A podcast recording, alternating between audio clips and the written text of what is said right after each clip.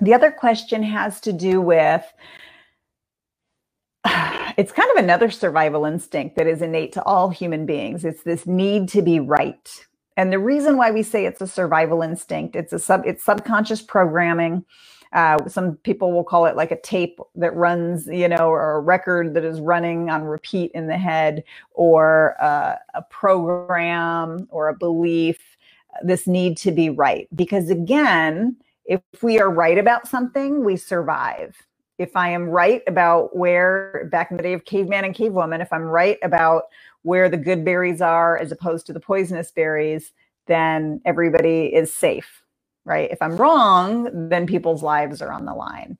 Um, so our survival depended on us being right, being able to hunt and, and create shelter and being right about things. So there's this whole survival instinct tied up in this being right. However, modern day, because we are modern day cave people, so we do still have these uh, these survival instincts running. However, it it wreaks havoc on relationships. It, it nothing will, well, I won't say nothing.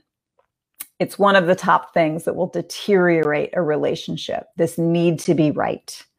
And I think it was Wayne Dyer that said, he a quote from him or either he was quoting someone that said if you have the choice to be right or to be kind choose kind choose kind so again take a look at if you notice this need to be right in yourself take a look at you know what does that provide for you? Is it is there tension around it? Whenever there's tension around it it's a survival instinct. But you're not going to die.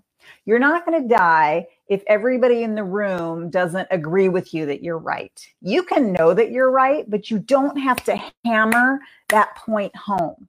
Talk about killing a relationship. Talk about killing romance or killing the mood right? If you want intimacy, you know, that's not that's not the way to go about it. You might be right and there might be room for philosophical discussions, but how about this? What if the other person is also right? This might be your nearest and dearest family members or your honey. What if they're also right? Let me give you an example. After I finish brushing my teeth, I put water in my hand and I, you know, rinse out my mouth like that. My husband, I noticed, has a cup by the sink, a coffee mug or a cup, and he fills that with water. And that's how he rinses his mouth. It's a lot less messy. It's pretty smart, I think. Um, who's wrong? Who's right? It, it, there doesn't always have to be someone to be wrong in order for you to be right. So you can be right when tensions are not escalated, you can kind of have a conversation about it and you can hear the other person's point of view. That's the thing. When we're not feeling that tension, we are more open to hearing someone else's point of view. And we can let them be right too, because what I have learned with my years of coaching and teaching is what something that's right for me in my life and in my relationships might be completely wrong for someone else. So that's part of coaching. We help to, yes, I've got tools and, and education and, and wisdom to share. However, it's really about helping each client self discover what is best for them and their relationship. So the point is, life is not black and white. It's not just hot or cold. There's all the varying degrees in between. Um, my sister Susan would always say, uh, be kind and nice and speak with good purpose. And I love that. Be kind and nice and speak with good purpose.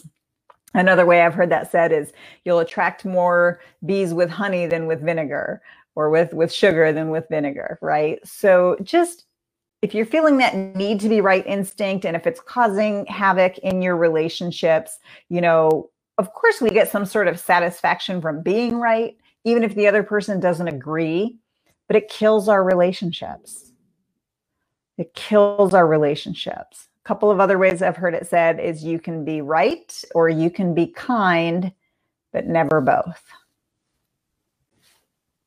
Think about it. Another way I've heard it said uh, that I really like is you can be right or you can have great relationships, never both. So just check in. If you've got that need to be right going on, it might be about a certain subject, it might be with a certain person, okay, that it comes up. And just the two questions we always keep in mind with human behavior what if nobody's misbehaving? And what if there's a good reason for that? So when you're not feeling tension, when you're not feeling triggered, you can have a conversation with someone and say, Tell me more about that. Oh, that's so interesting because I tend to believe something totally opposite. So tell me more about that. And you might find out through their life experiences or education that, you know, they might know something about what they're talking about, or at least what's right for them.